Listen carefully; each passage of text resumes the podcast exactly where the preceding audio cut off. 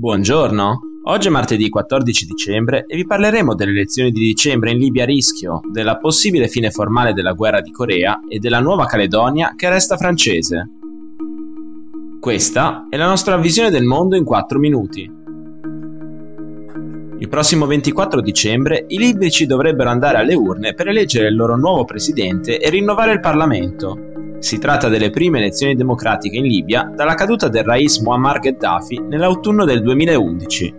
Un appuntamento vissuto con grande attesa e sostegno dalla popolazione, tanto che su poco meno di 7 milioni di abitanti, oltre 3 si sono già registrati per votare.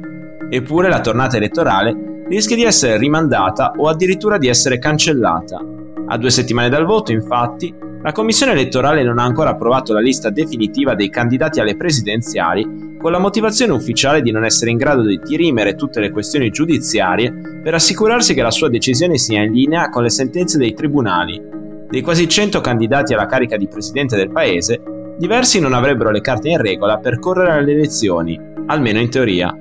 Il primo è proprio il primo ministro di interim Abdulhamid Debaya, che si è rimangiato la parola data durante la sua nomina di non partecipare alle elezioni. Nelle scorse settimane ha fatto ricorso al tribunale, vincendo, per dimostrare che la sua promessa aveva valore morale ma non legale. Subito dopo gli altri candidati hanno fatto a loro volta ricorso contro la decisione dei giudici. Ancora più controverso è il caso di Khalifa Haftar, che dopo aver guidato le sue milizie nel tentativo di conquistare la capitale Tripoli, ora prova a guidare il paese come suo presidente. La candidatura più delicata è però quella del figlio di Muammar Gheddafi, Saif, Giudicato colpevole di crimini di guerra e condannato a morte nel 2015, ha poi usufruito di un'amnistia. Dopo un primo rifiuto da parte della commissione elettorale, sei anni più tardi corre anche lui per la carica di presidente. La Corea del Nord e del Sud, gli Stati Uniti e la Cina hanno intenzione di dichiarare la fine formale della guerra di Corea. A sostenerlo è lo stesso presidente sudcoreano Moon Jae-in. Anche se i colloqui per stabilire le condizioni della pace devono ancora cominciare, si tratta di un passo avanti importante per concludere una delle guerre più lunghe del XX secolo. Scoppiato nel 1950, il conflitto è terminato nel 1953, ma solo in via ufficiosa e con diversi momenti di tensione nel corso degli anni.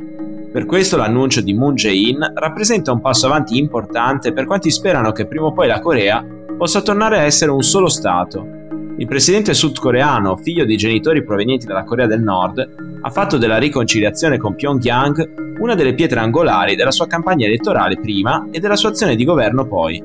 Gli osservatori sono però molto cauti sul successo di eventuali colloqui nei prossimi mesi, soprattutto perché il mandato di Moon Jae-in scadrà nel marzo 2022.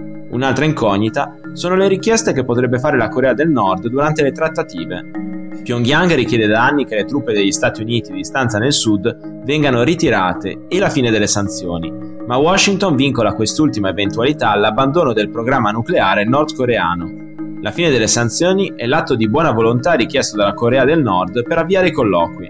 Per questo motivo non siamo in grado di sederci per una discussione o un negoziato sulla dichiarazione, ha detto ieri il presidente Moon Jae-in la Nuova Caledonia ha deciso di rimanere francese. Domenica, nell'arcipelago di isole a circa 1500 km dalle coste australiane, si è tenuto il terzo referendum per l'indipendenza dalla Francia, che le governa dal 1853. I circa 270.000 abitanti delle isole rimarranno quindi cittadini francesi.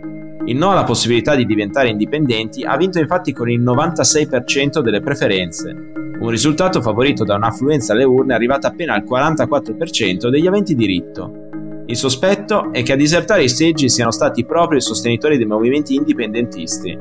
I due referendum precedenti hanno infatti registrato percentuali ben diverse. In occasione di quello del 4 novembre 2018, il 56,4% degli elettori aveva scelto di rimanere francese, mentre in quello del 4 ottobre 2020 il no aveva ottenuto solo il 53% delle preferenze.